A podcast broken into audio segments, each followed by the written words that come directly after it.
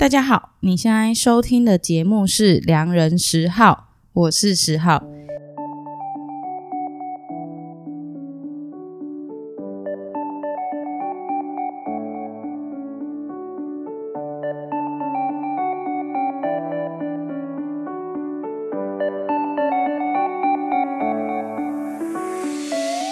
在节目开始前，我想先跟大家宣布即将到来的一个活动。讲了那么久，良人十号终于要带大家一起吃饭啦！接下来的四个月，每个月的十号，我都会与一家小吃或餐厅做联名合作。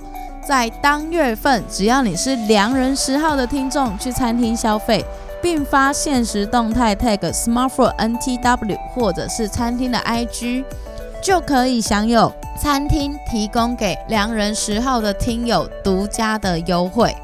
而且啊，我们每个月也会举办抽奖，让抽中的朋友去吃饭，好好的感谢各位听众一直以来的支持。那更多的消息和细节呢，会陆续的在 Instagram 上面发布。如果你还没在 IG 上追踪 Smartphone NTW 良人十号的话，还不赶快去追踪起来吗？这样才可以掌握最新的活动细节哦。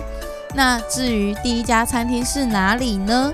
嘿，在这边我先卖个关子，请大家尽情锁定我们十一月九号的 Podcast 喽。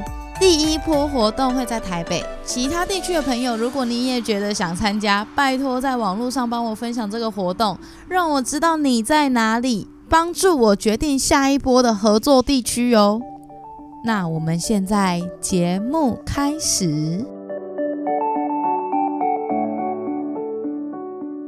今天我们邀请到的一位来宾呢，他是健身教练。等一下，等他自我介绍完出场，你可能就会想要问到他各种跟健身或是饮食相关的问题了。那当然，我们一开始大家在健身的时候，可能都会有一个很强烈的目的性，最强烈、最强烈可能的动机就是我想要变瘦，或是我想要变得身材更好等等之类的。那我们首先呢，先欢迎我们的来宾出场，欢迎 Purpose Space 的 Nancy 教练。嗨，大家好，我是 Nancy。因为今天讲到要变瘦，邀请到你出场，因为您是小珍的健身教练。小珍这一两年的体态其实变化蛮大的，就是大家都。有目共睹，然后大家就都会想知道说，哇，为什么小珍可以从之前她可能在生病的时候体态是那样，然后现在这么热衷于运动，然后现在体态变成这么瘦，然后体脂十五趴。其实很多人来健身房就是都是因为小珍看到小珍变那么瘦，然后就会很想要变得跟她一样，或者是也是往这个目标前进。那其实这都是好的啊。那为什么会变那么瘦？其实他就是也有付出很多时间在运动跟去控制他的饮食，所以才有办法变这样。对啊，这是真的。我就觉得他每天都在运动的感觉。对，很常看到他。你来 Purpose Space 的话，应该就是会蛮常看到他来运动。对，当然。对，然后我。之前也刚好有帮小珍上过一堂皮拉提斯课，我觉得她的身体的控制其实很不错，因为她运动其实也蛮久一段时间的，不是从她瘦下来才开始运动，是就一直都持续有在运动。嗯，在那之前就都有在运动。对，对，对，那其实我们两个会认识，是因为我现在其实也在 Purpose Space 当健身教练。嗯，那我自己开课有开基础重训，也有开皮拉提斯。嗯，但是呢，其实我刚来的时候，呃。你们也有问我说：“哎，你有没有想要变得再更瘦一点点，然后更 fit 一点？”我有这么直接吗？蒂亚是说，就我们另外一位伙伴，他是说：“哎，你有想变瘦吗？如果没有就算了啊，如果有的话，我可以帮你。”然后后来你的你的回答？我说嗯，我想要，因为你平常可能就是饮食的方面就比较，就是我做良人十号嘛，这就是一个职业伤害，哦，很好，很好，是不是？就要一直吃，是不是？就是我只要看到想新的餐厅，或是新的店，或是喜欢吃的东西，嗯、比如说面包之类的。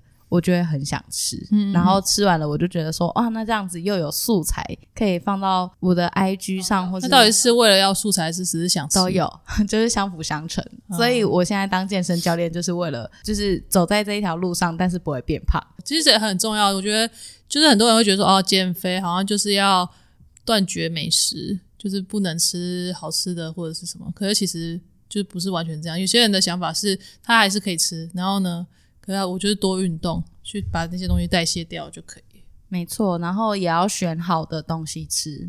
对啊，就是不要每天都吃太 NG 的东西，譬如说炸的东西，但不可能每天都在吃嘛。对啊，这样一定是会变胖的。没错，就就算你运动再多，嗯，其实也救不了。没错，没错。对，那我是想要用我自己的瘦身的经验来让你剖析。已经瘦瘦身有成了，是不是？现在没有有成，还没有到我现在的目标。可是我想要用我之前就是曾经成功过，但是也失败过的经验，然后想要让你来。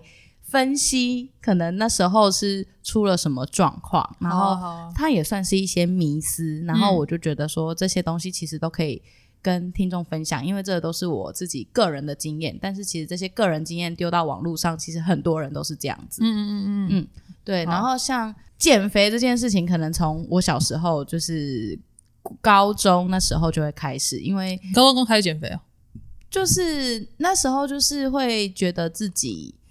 好像不是瘦的，但是那时候就是也没有很强烈的动机，而且那时候都在念书，嗯，所以晚上就晚自习，然后每天吃便当，嗯、喝真奶、嗯，就是一个便当配珍奶。好像大部分人高三都会有一个变胖的事情，对，因为你就每天坐在书桌前面，然后你也不会去运动啊，对，嗯，体育课就一个礼拜一次，然后你还坐在旁边聊天，你说你吗？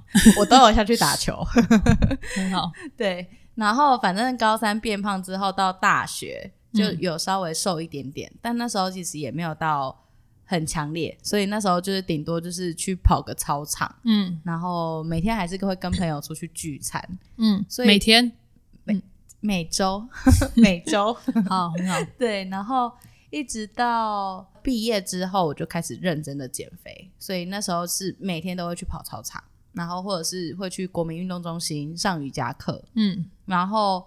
吃饭的东西开始少吃，但是那时候都没有什么成效吗？对，就没什么改变，就努力了两三个月，但是那个进度很缓慢，可能就是两个月不知道有没有瘦两公斤，可能没有。嗯，其实很多人会想要开始做减肥这件事情，第一个好像想到都是先运动。就是先去跑步，因为跑步是最简单的嘛，就是你可以随时随地，只要没外面没下雨或者什么，你就可以去跑。没错。然后你刚刚还有说什么瑜伽吗？瑜伽，对，哦、跑步瑜伽，然后那时候就这样，就这样，嗯，好，然后就发现没有没有太多的改变。对，因为饮食也没有有少吃，可是没有去算分量，不知道吃的内容，比如说饭哦，我饭就少一半哦，这类的。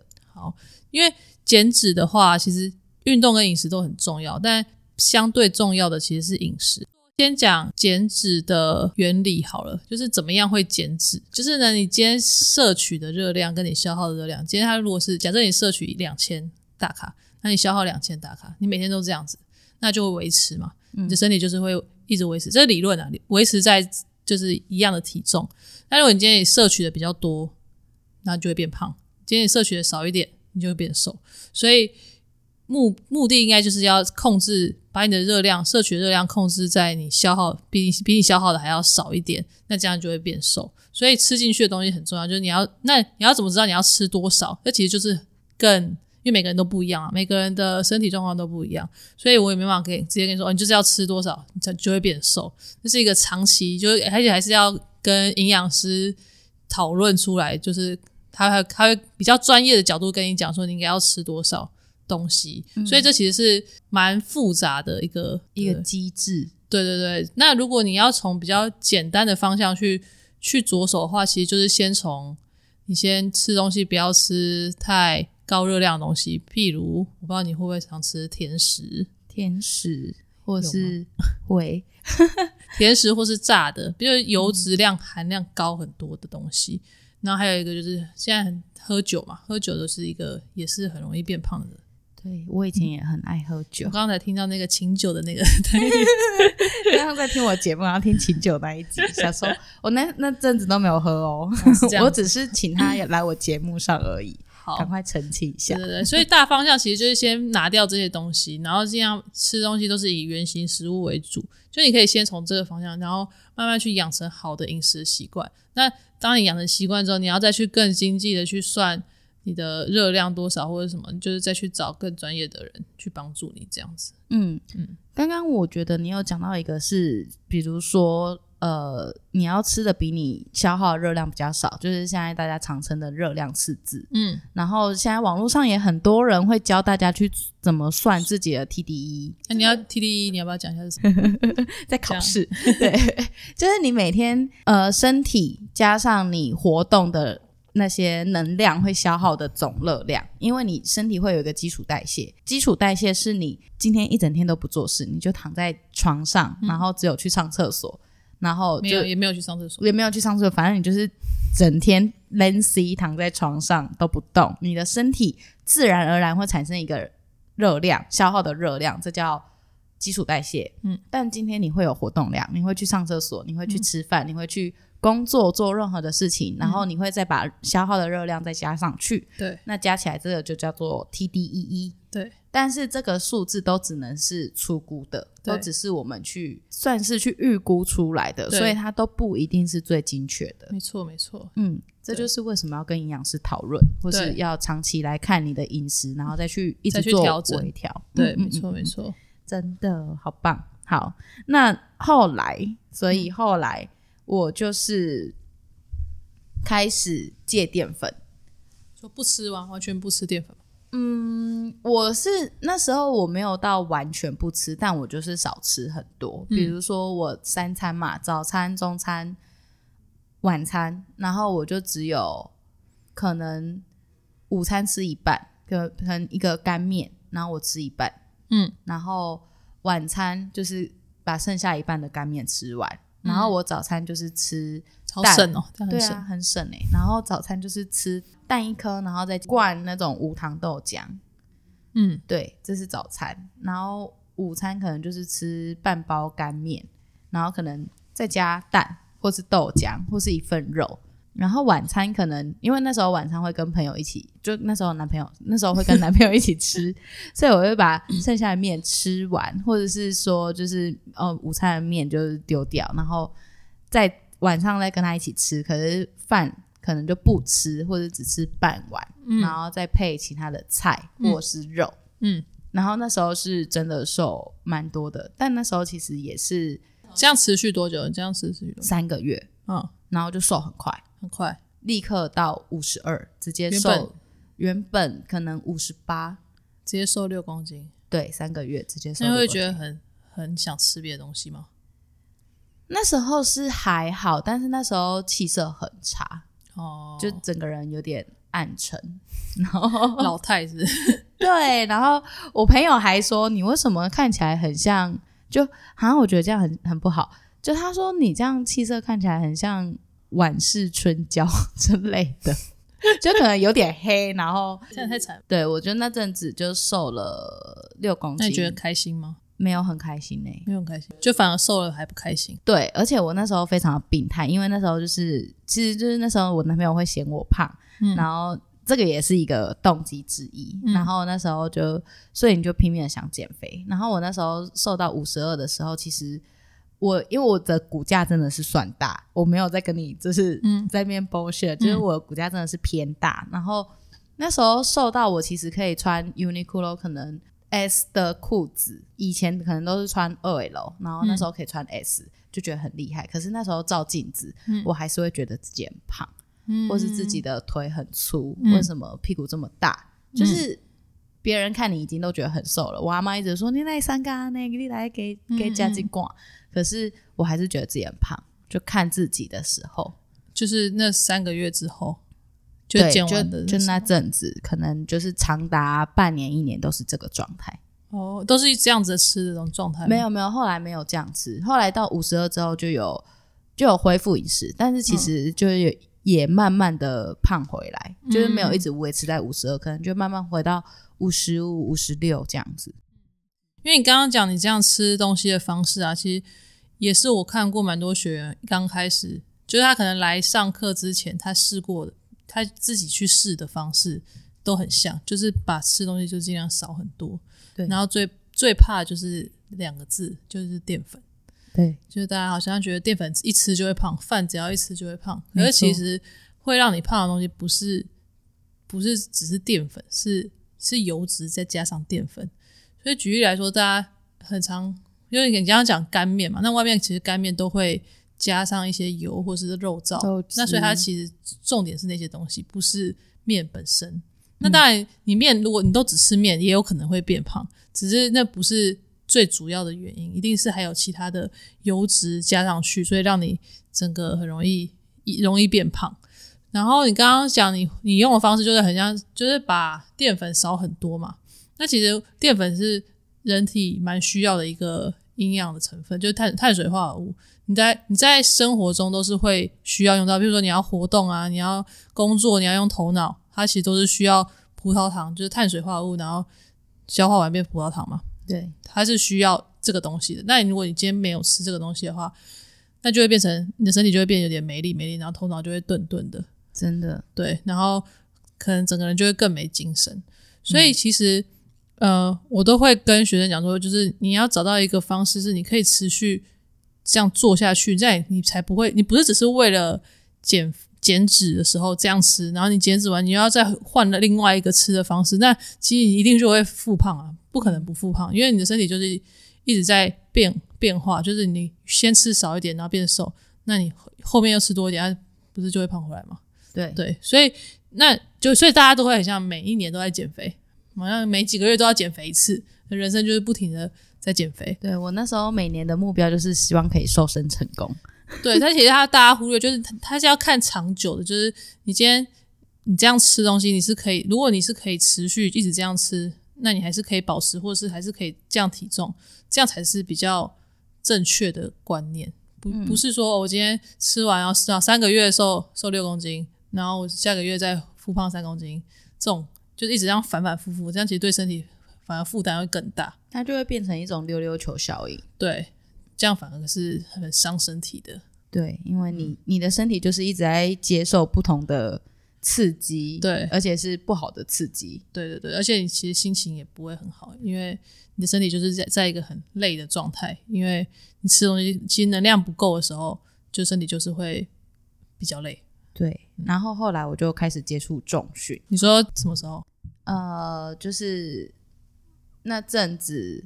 就是开始减肥，可是后来其实又复胖之后，然后那那时候其实就是你的体重，比如说好到五十二最瘦，可是它到最后你正常吃之后就会弹回来嘛，嗯，可能慢慢的它就开始又回到五十五、五十六，然后一个不小心又回到五十八，就是其实就又回到最原本的那个体重，嗯，那其实我是觉得，呃，看起来其实没有以前那么。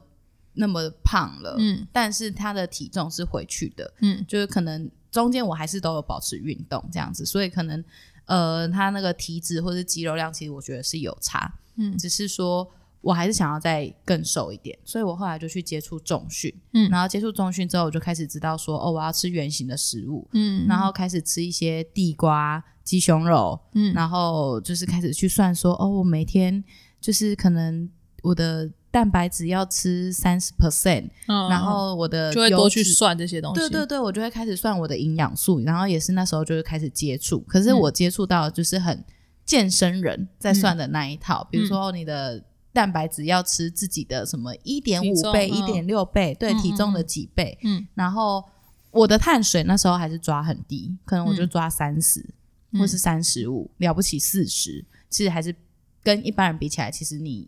就是你把它变成食物之后，其实它还是比偏比较少。嗯，对。然后那时候我的训练量很高，就是一三五重训，二四六有氧。哦，每几乎每天运动。对，然后也是维持三个月。嗯，然后呢，吃也是按照这个营养素下去吃，然后，吃的超干净，然后我的月经就不来了。啊？真的假的？真的啊？三个月都没来哦。我一两个月，我就是维持三个月，然后那三个月就我那时候体脂，我那时候就只看体脂了，嗯、然后那时候体脂从二十五直接降到二十，超快。嗯、然后我月经就在第四个月之后就停掉，嗯，然后就大它大概就停了第一个月停，我可能就觉得还好，因为我本来月经就都很长，嗯、然后他第二个月还是不来，我就开始看中医，嗯，然后到第六个月。他还是都没来啊，这么久？对，就停超久。那你身体有不舒服吗？其实还好，但我月经又停掉，然后我就觉得这样其实，然后体重也都维持吗？体重没有，有体重也有回升，嗯，就是呃，它只有短暂在大概在一个月左右，就是维持在 T 着二十，嗯，然后后来就回到。二十二，然后体重可能大概是五十五、五十六左右。嗯，对，可能那月经就长达可能半年都没来啊，真的假的？嗯，这样很不好哎、欸。对啊，那然后看中医后后面就有有来吗？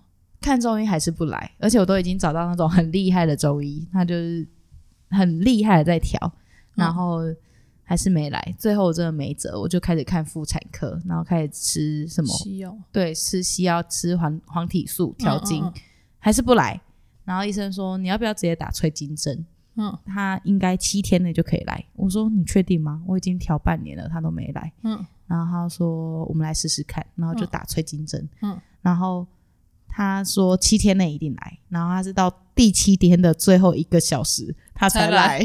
真的假的？真的太压线了吧？真的。然后医生就说你不能再减肥。就是你不能再这样减肥，你也不能再把你自己的训练量拉到这么高，除非你就是吃的。所以他没来的，他没来的半年，你都训练量还是很高吗？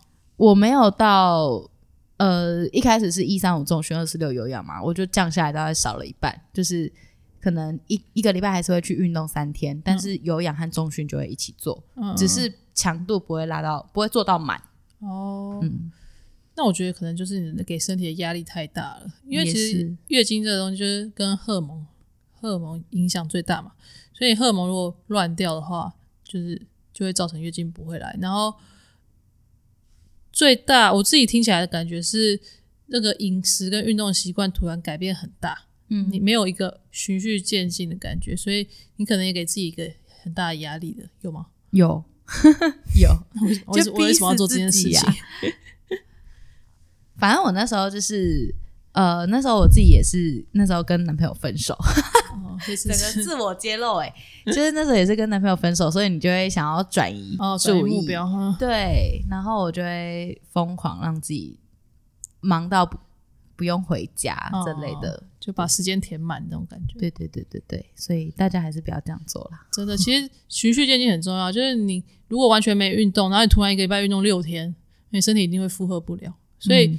嗯其实都从简单的运动开始，就是比如说，你就去快走，那去如果真的可以跑，你就去慢跑，然后你可以一个一个礼拜先一次，然后养成习惯之后，你知道要增加再慢慢增加。嗯，那其实最好，我自己觉得最好的方式，最有效率的方式，你就是去，如果你预算 OK 的话，你就去找一个教练上课，因为你这样子才可以真正知道说，哦，我要怎么样运动，然后我才可以比较容易可以持续下去。真的，你看我花了。四五年的时间，然后这些时间都摸索的时间。对啊，这都是我自己摸索的时间。然后到我现在成为一个教练，那当初我如果直接找一个教练，可能我半年三个月就可以建立一个比较良好的、正确的观念。对，没错，不用自己摸索，不用走冤枉路，还月经没来。对啊，我那时候还调早酒，而且哦，重点是那时候医生就说你不能再这样下去，然后他就。他就叫我要一定要吃东西，嗯，那我就变得比以前更胖。你说你又突然吃很多的意思吗？就没有，我其实也没有到突然吃很多，我只是恢复正常正常吃，对，然后不再特别的呃节食，嗯，然后不会特别去算热量，但是我可能还是跟一般人可能正常的分量，嗯，然后可能哦、呃，就是比较没有在借口，但是。也没有到说真的很暴食这样子，嗯、但我就是那个体重就飙很快，就是立刻飙到六十几，哇，对，然后就是一年内就是瘦十公斤又复胖十公斤，对，就是典型的溜溜球 效应。大家的苦我都吃过了，真的。可是其实这些其实都是很不必要的事情。对啊，你自己你不觉得自己回想起来就觉得在干嘛？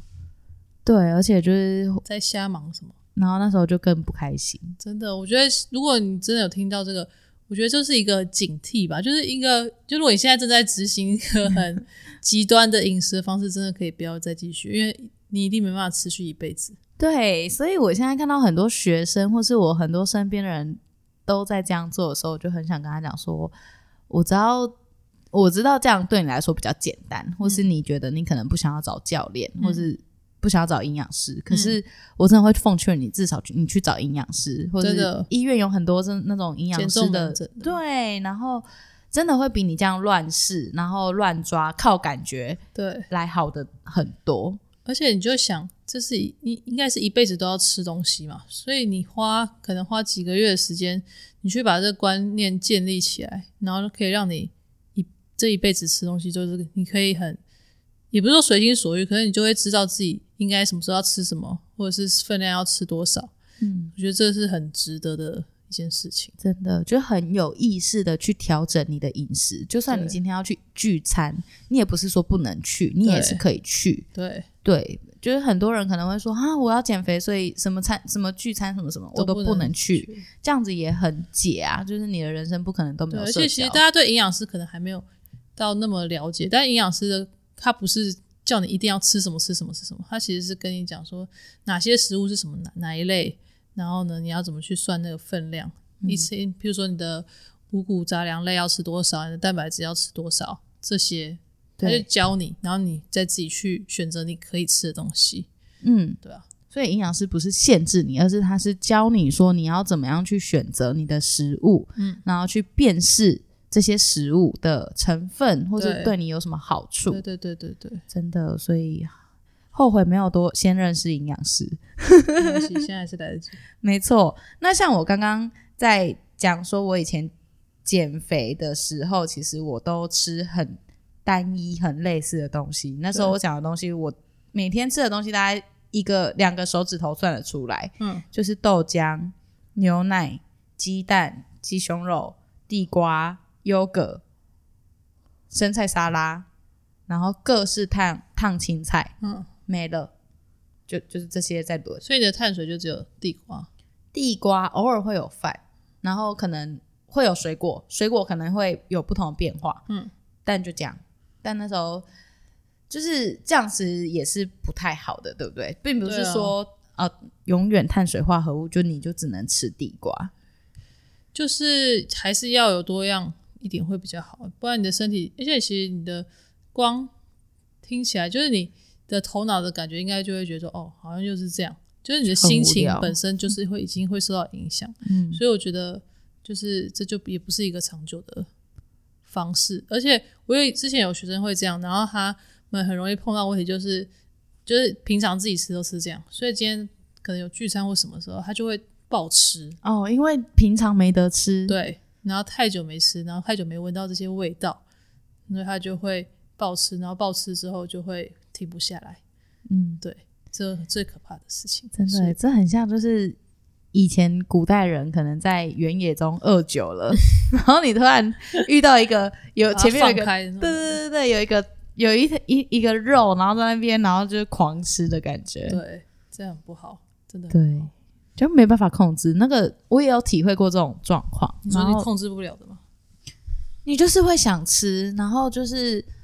你吃了，你本来想说好，我吃一口就好，嗯、然后一口吃下去之后就会受不了，再吃一口，对，然后再吃两口，对，然后回过神来，你的洋芋片那一包整整整一大包就全部都吃完了，对，然后你就会开始又变得心情更不好，因为你就会觉得说，啊，我刚刚竟然吃了这样，然后你看到后面的热量表，对对对对对，你觉得不更崩溃？对，那有些人崩溃完之后，可能就会再继续吃，就是 觉得觉得说好，都已经吃了，那就。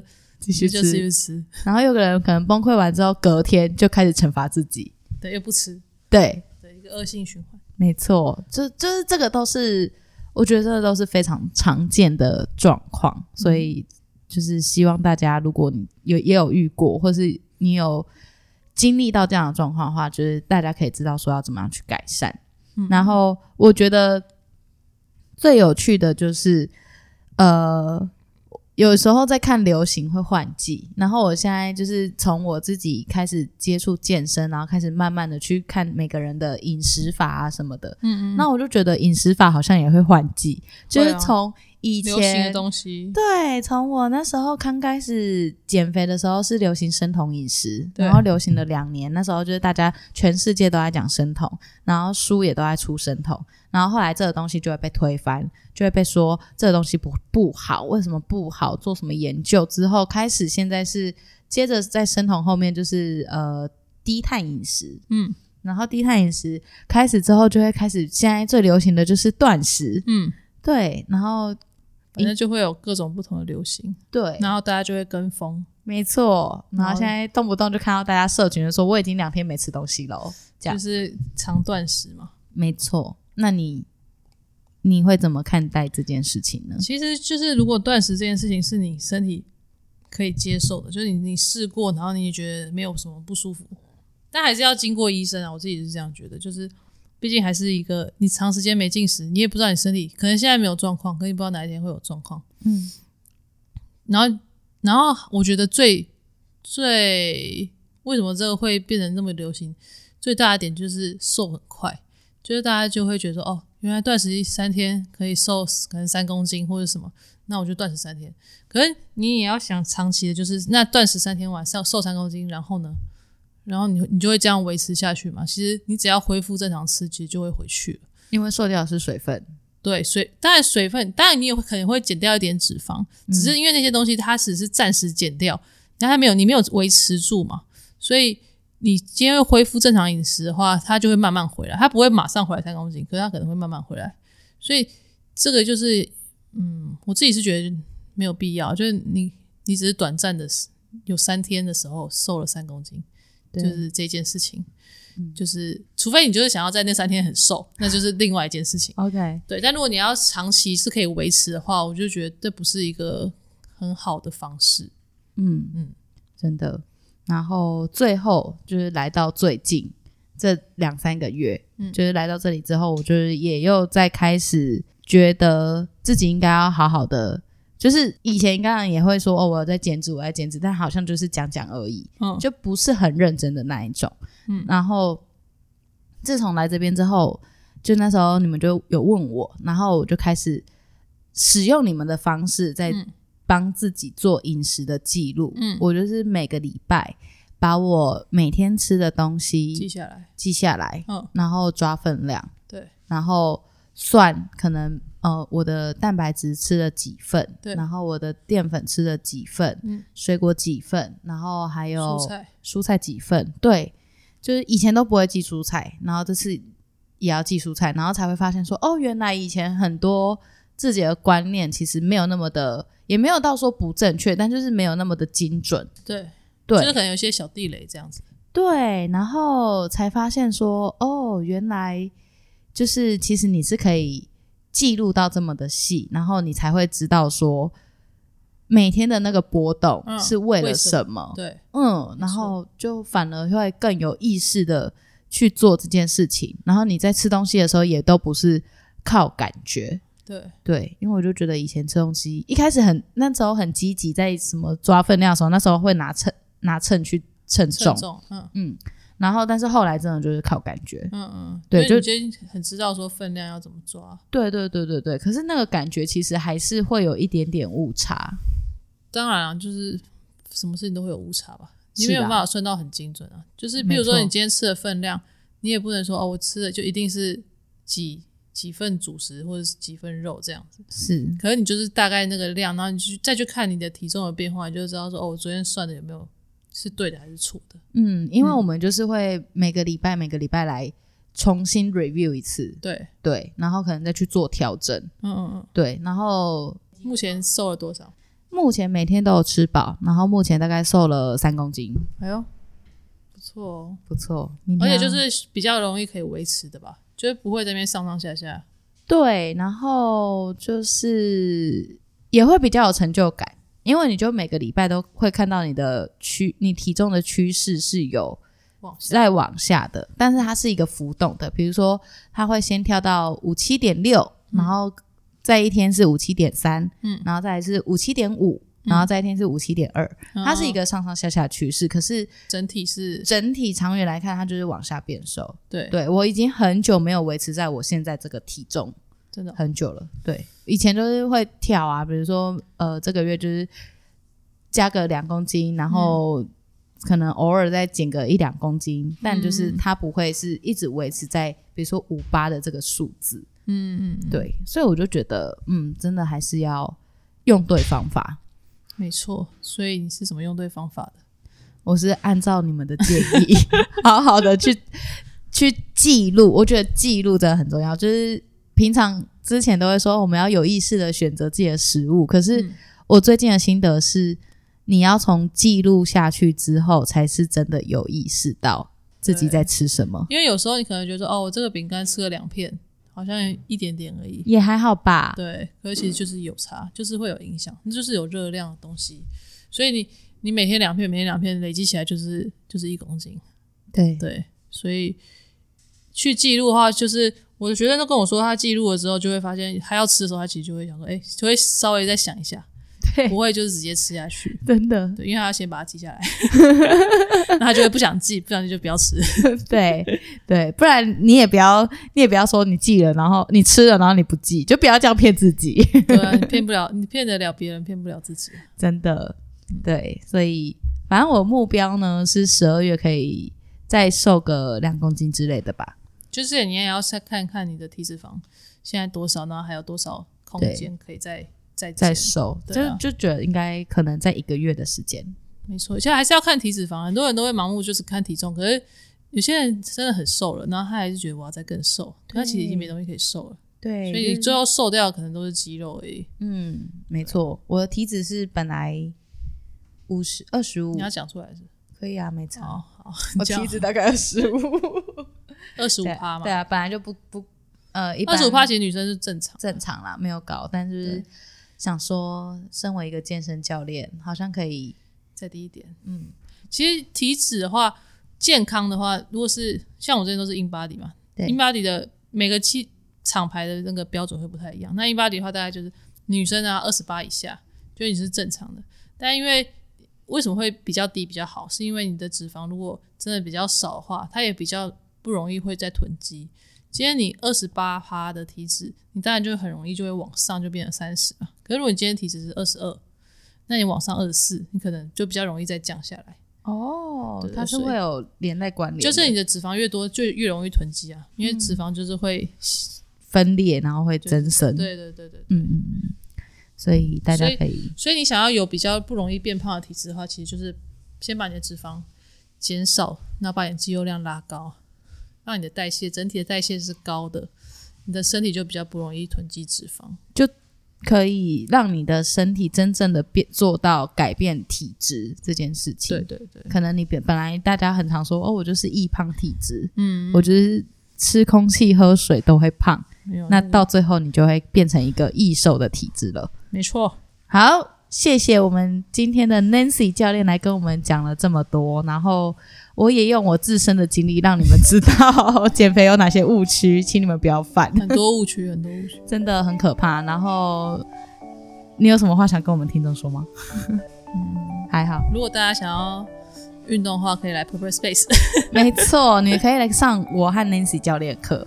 没错，我们这边有团课跟一对一啊。就如果你的预算会会有点不够的话，你可以先从，其实很多人都从团课开始，就先把正确的运动的一些基本动作学会。其实你要之后可以自己练什么的，都是很很 OK 的。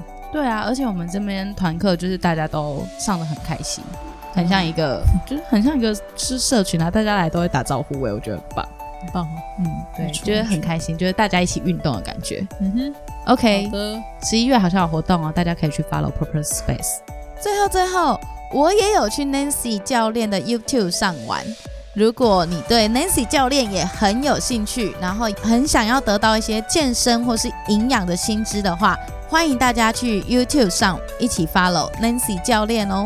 好，谢谢大家，谢谢。今天节目就到这边，拜拜。